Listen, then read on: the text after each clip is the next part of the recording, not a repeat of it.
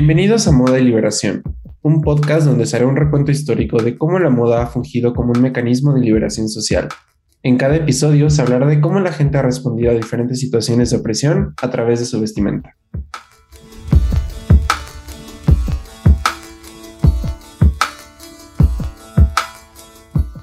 Según el historiador de arte Quentin Bell, la historia de la moda es una historia de protestas.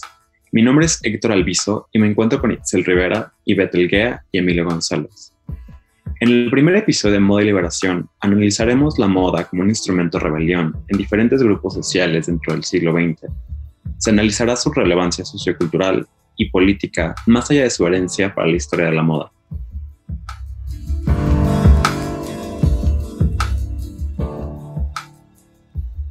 La moda es un fenómeno básico en la configuración de las sociedades modernas y postmodernas. Estamos acostumbrados a pensar en la moda como un aspecto superficial de la sociedad, que se vincula estrictamente con la estética y el buen gusto. Pero desde esta perspectiva se descuida cómo cada hecho histórico se ha visto plasmado en ella. A lo largo de la historia, la moda ha tenido dos miradas muy distintas. Por un lado, la mayor parte de la sociedad la ve como una expresión de frivolidad y buen gusto de cada individuo. Pero hay una mirada mucho más profunda, que la relaciona con los procesos sociales, culturales y económicos que hacen que sus ciclos varíen. De esta manera, podemos observar cómo cada periodo histórico también se manifiesta en la forma de vestir. En el transcurso del siglo XX, la moda sufrió infinitos cambios asociados no solo a movimientos artísticos y culturales, como pudieron ser las vanguardias, sino también relacionados con eventos políticos y económicos que marcaron la vida de las sociedades en Europa, Estados Unidos e influyeron en toda América.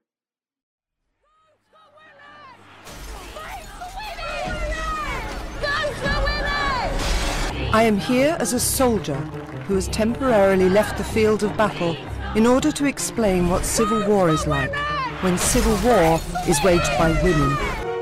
Now, I want to say to you who think women cannot succeed, we have brought the Government of England to this position, that it has to face this alternative.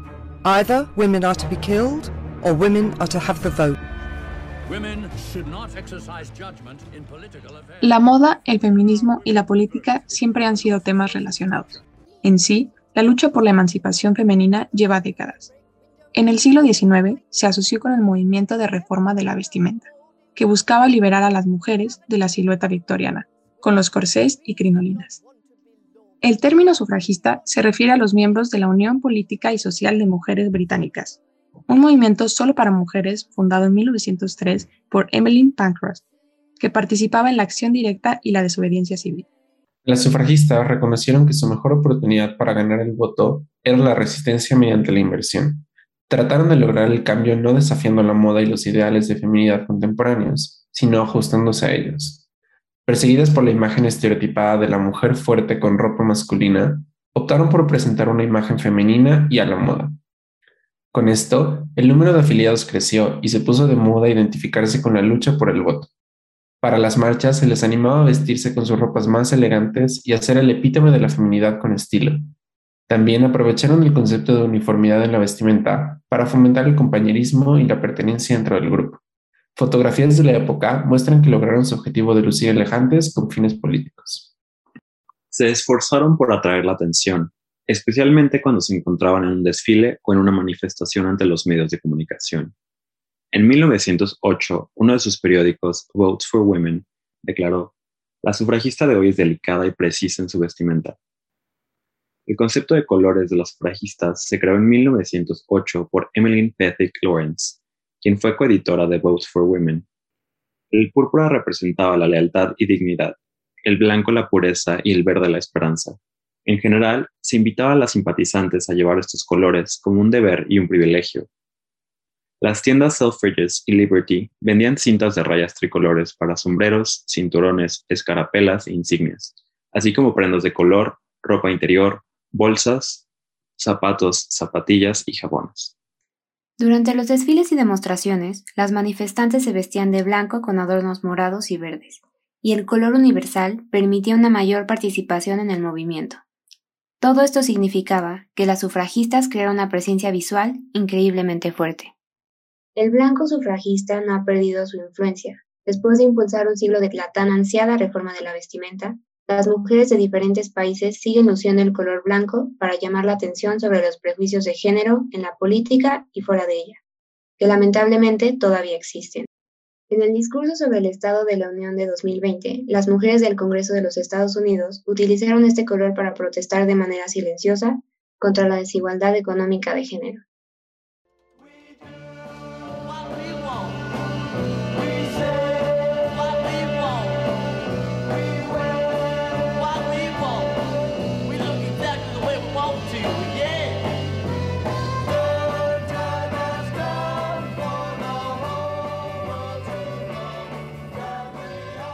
La década de 1960 estuvo marcada por la rebeldía y la energía de una generación que manifestaba sus ideales y apostaba por el cambio para conseguir un mundo mejor. Durante aquel periodo hubo diversas tendencias que convivieron en armonía, desde el estilo mod hasta el movimiento hippie. Fue un lapso marcado por el contraste y la búsqueda de nuevas formas de expresión. La moda de este periodo comienza con el estilo mod, el cual nos dio sus primeros pasos a finales de la década de 1950 y se popularizó a mediados de los años 60. Los elementos más destacados dentro de la cultura mainstream fueron las minifaldas, el uso de colores vibrantes y estampados muy llamativos. No podemos hablar de los años 60 sin mencionar el movimiento hippie, el cual barrió el conformismo en los valores del estilo de vida de los Estados Unidos, discutió el ideal del sueño americano e intentó proponer como alternativa un estilo de vida basado en el misticismo, el desarrollo individual pleno, el antibelicismo, el consumo de drogas como forma de autoconocimiento, la artesanía, la vida comunitaria y sobre todo los demás valores, la libertad. Con el telón de fondo de las protestas contra la guerra de Vietnam y de los movimientos en favor de los derechos civiles, los ideales de autosuficiencia y autoexpresión se tomaron como norma ética, y los jóvenes idealistas rechazaron los estándares culturales de sus padres, abrazaron la lucha por la igualdad racial y de género, usaron drogas para explorar estados alterados de conciencia y cultivaron una nueva dimensión de la espiritualidad.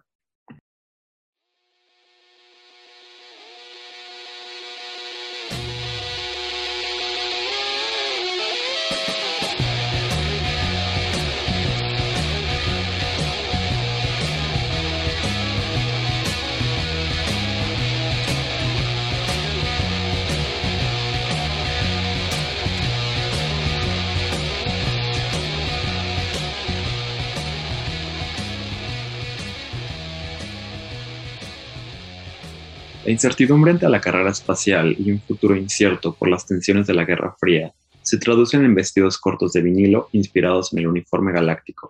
Además, los gobiernos distantes llevaron a los jóvenes a manifestarse en revoluciones y a tener por fin voz para protestar, entre otros por el armamento nuclear o la guerra de Vietnam. Al final de la década, los Beatles cantaban Revolution, poniendo ritmo a un movimiento pacifista que vistió flores, crochet estampados psicodélicos y jeans a pesar de la restricción de llevarlos únicamente en las minas. Aquí la moda comienza a ser el camino inverso, de la calle a la pasarela.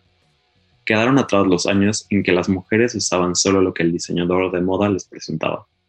La juventud busca una identidad a través de la indumentaria y lo logra con propuestas que renuevan la silueta y hacen estragos en el mundo adulto.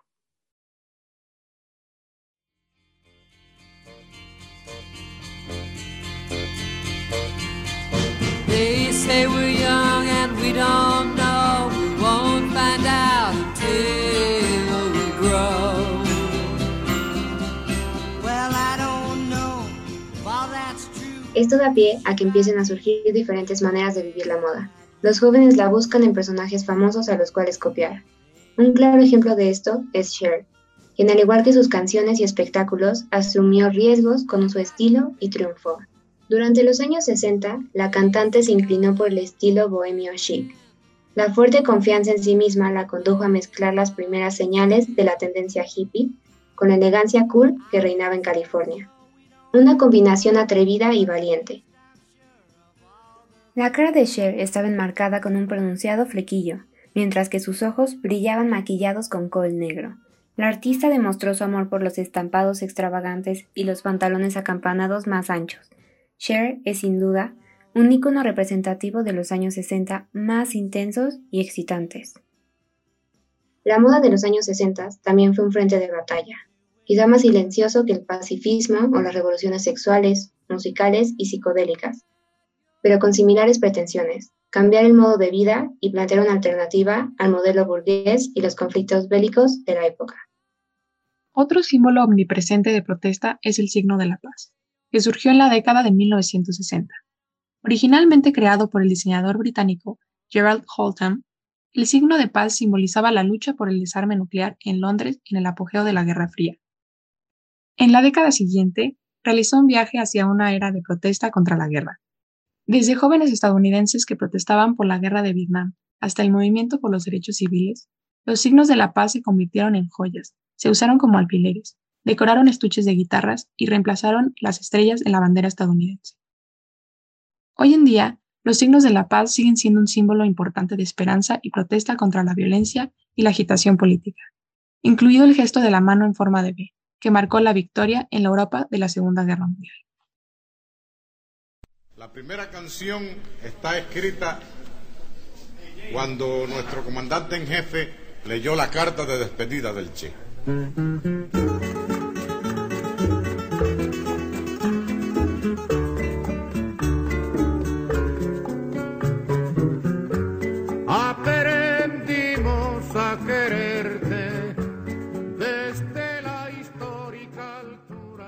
En la década de 1960, cuatro discursos políticos principales ayudaron a legitimar cualquier régimen revolucionario. El igualitarismo, el nacionalismo, la emancipación y el progreso. En el caso de la Revolución cubana, la moda no solo ayudó a visibilizar y difundir estas nociones, sino que también planteó una logística denotativa que asociaba directamente algunos estilos y vestimentas con valores políticos. Esto con el argumento de que la moda tiene la capacidad de moldear y corromper subjetividades individuales y colectivas. Los líderes revolucionarios cubanos, con el eco de los medios de comunicación, respaldaron regímenes de vestimenta denotativa que funcionaban como mecanismo de gobierno impersonal e ingeniería social, destinados a producir un arquetipo de hombre nuevo, un hombre socialista.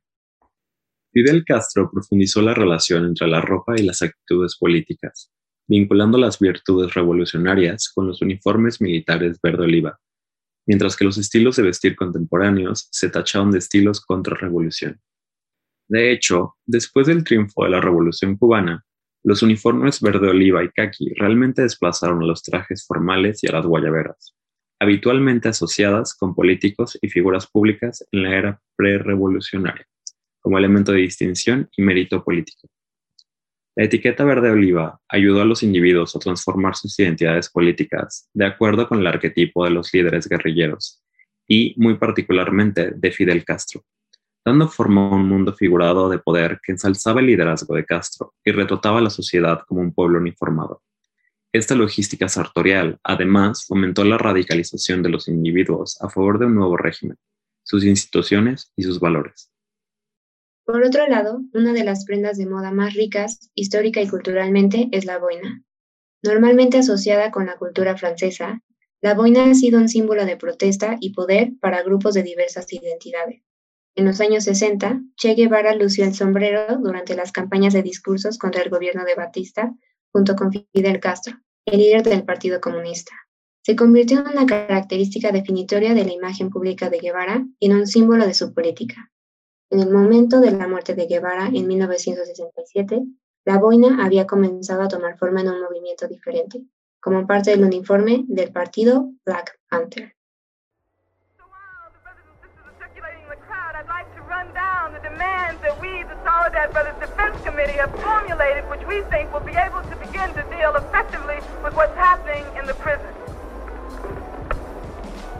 we, want to go over and let the adult authority and the Department of Corrections know that we are moving on this, that we will not stop until there are no more prisons except for the except for those people that I was talking about before, except for the real criminals. And we will not stop until all political prisoners are free.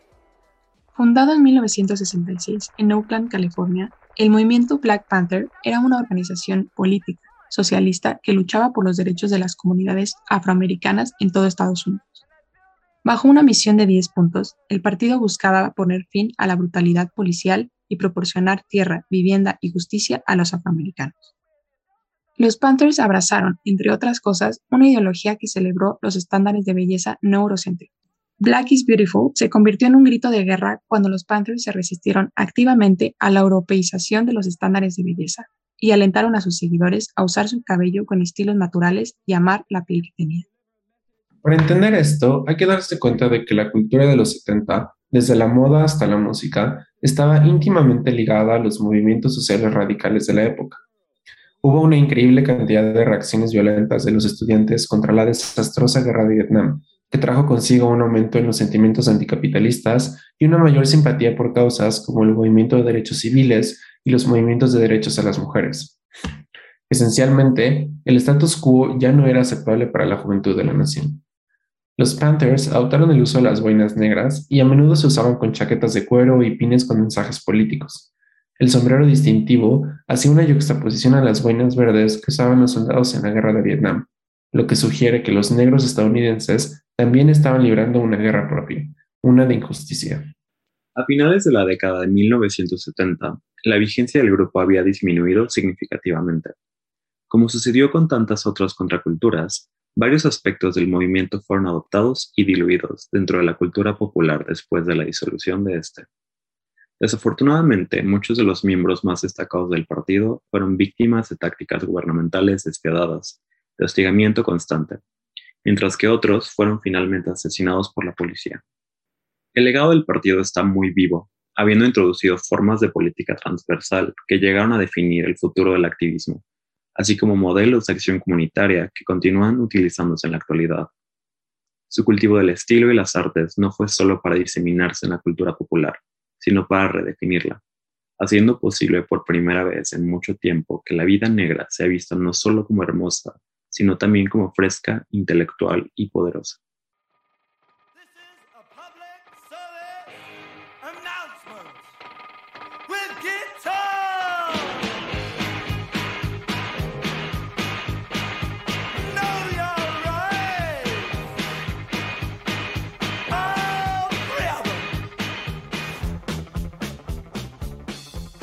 Del otro lado del mundo, a principios de los años 70, surge un movimiento de jóvenes en contra del status quo.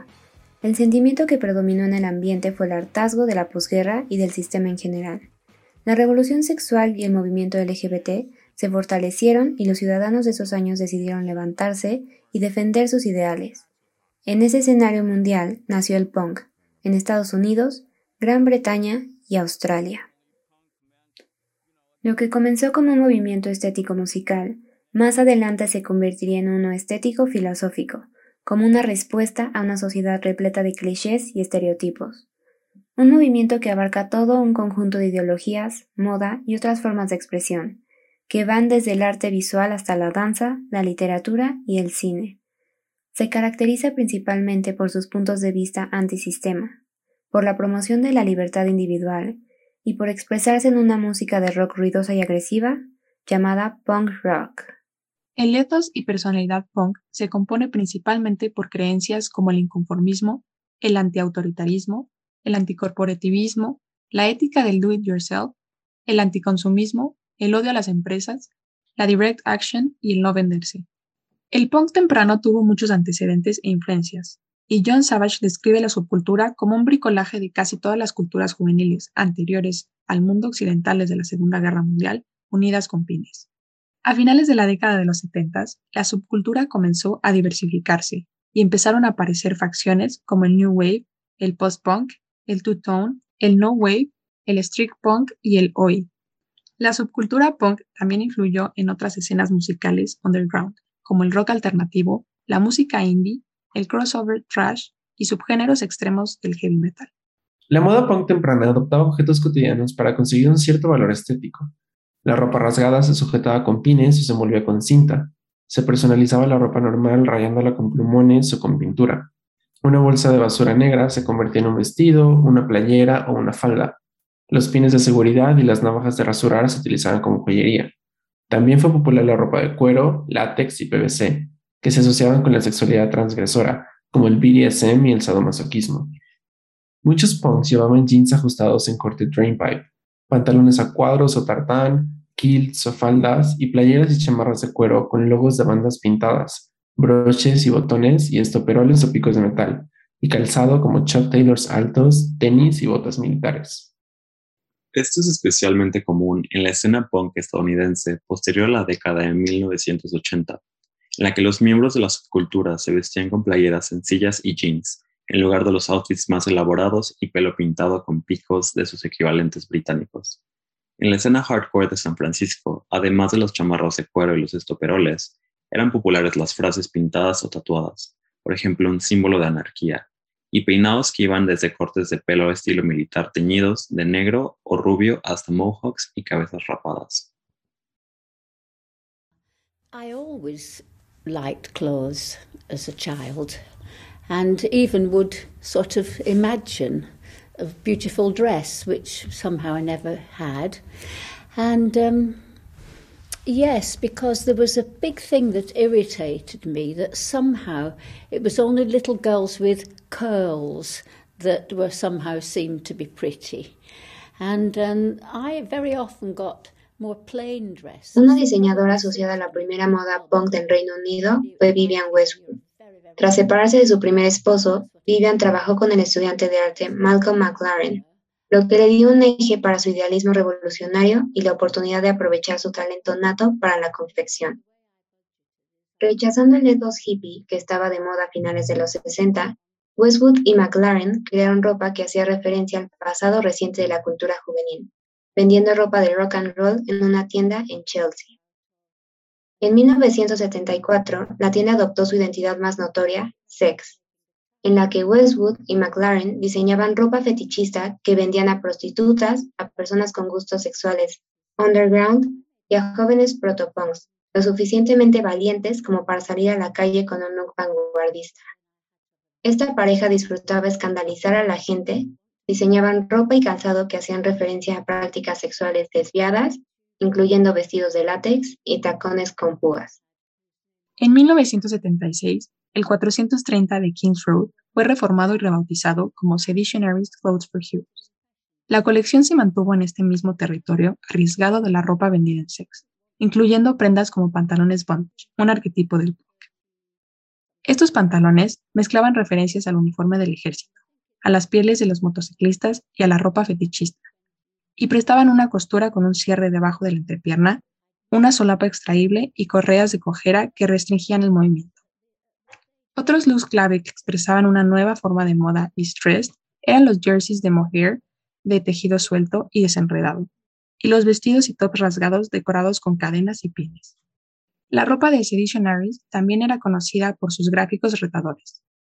Las imágenes altamente cargadas que se imprimían en playeras deshilachadas y tops de muselina incluían esvásticas, la reina con un broche de seguridad en los lados, un par de pechos desnudos impresos a la altura del pecho y jeans pornográficos.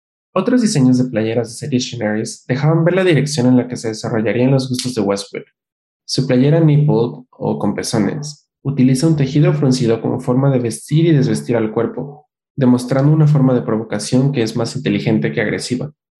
Muchos de los artículos que se vendían en Seditionaries los llevaban los miembros de los Sex Pistols, el grupo punk que McLaren había reunido para explotar lo que él consideraba la disposición de la cultura juvenil para una banda de protesta. When you go through something as traumatic as sexual violence, there's a way that you close up. Your protection, the way you protect yourself, it's like you're shrouded in shame. And the disclosure, not just the disclosure, but then the subsequent having somebody else connect with you and say, you're not alone in that, it just frees you. It frees you from the shame. You don't have to give the details because the details really don't matter. If somebody is bold and stands up and tells their story and you're not ready to do that and that's not where you are in your journey, to just simply say, Me too, is powerful, but it's soft. Me too can be a conversation starter or it can be the whole conversation. La moda como forma de protesta no solo se ha utilizado en eventos de las décadas pasadas, sino también está presente en temas actuales.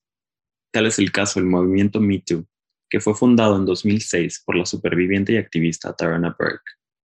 En esos primeros años desarrolló su visión de aportar recursos, apoyos y vías de curación donde no existían, con el fin de construir una comunidad de defensores decididos a interrumpir la violencia sexual. En 2017, el hashtag MeToo se hizo viral y despertó al mundo del enorme problema de la violencia sexual. Lo que comenzó como un trabajo de base local se convirtió en un movimiento global. En un plazo de seis meses, su mensaje llegó a una comunidad mundial de supervivientes.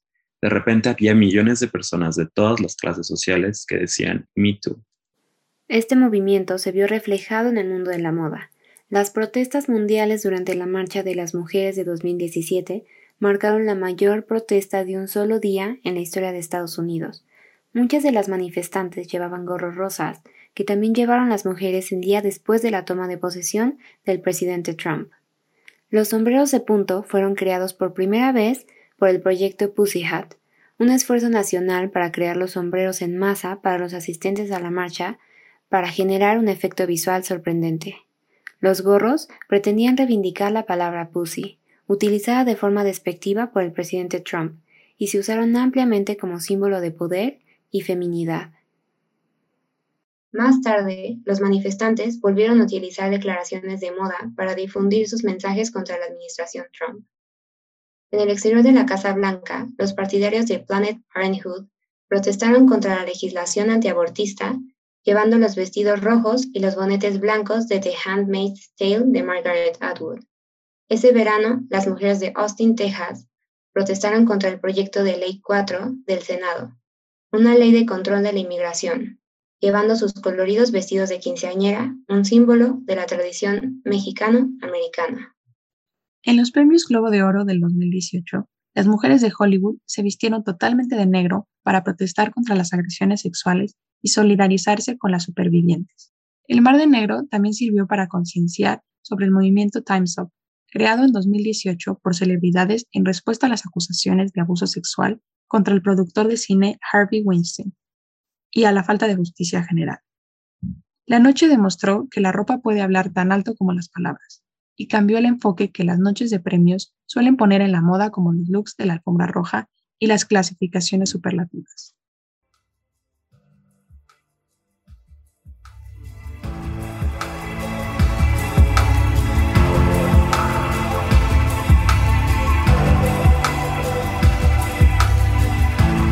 Sin duda, la moda es una poderosa herramienta de comunicación que ha estado presente en todos los movimientos de contracultura y protesta. El legado de movimientos como las sufragistas, el punk, el Black Panther y el movimiento hippie prevalecen hasta el día de hoy y se ve reflejado en la indumentaria que se porta actualmente. Aun cuando las formas de protesta han evolucionado a lo largo de la historia, una cosa sigue siendo cierta, la moda es un reflejo de nuestros tiempos. Ya sea el signo de la paz o la t-shirt gráfica, la moda como símbolo de protesta ha perseverado y sigue siendo un medio para que las sociedades exijan que sus mensajes sean vistos y escuchados. Muchas gracias por escuchar este episodio de Moda y Liberación y ojalá disfruten el resto de la serie. Hasta luego.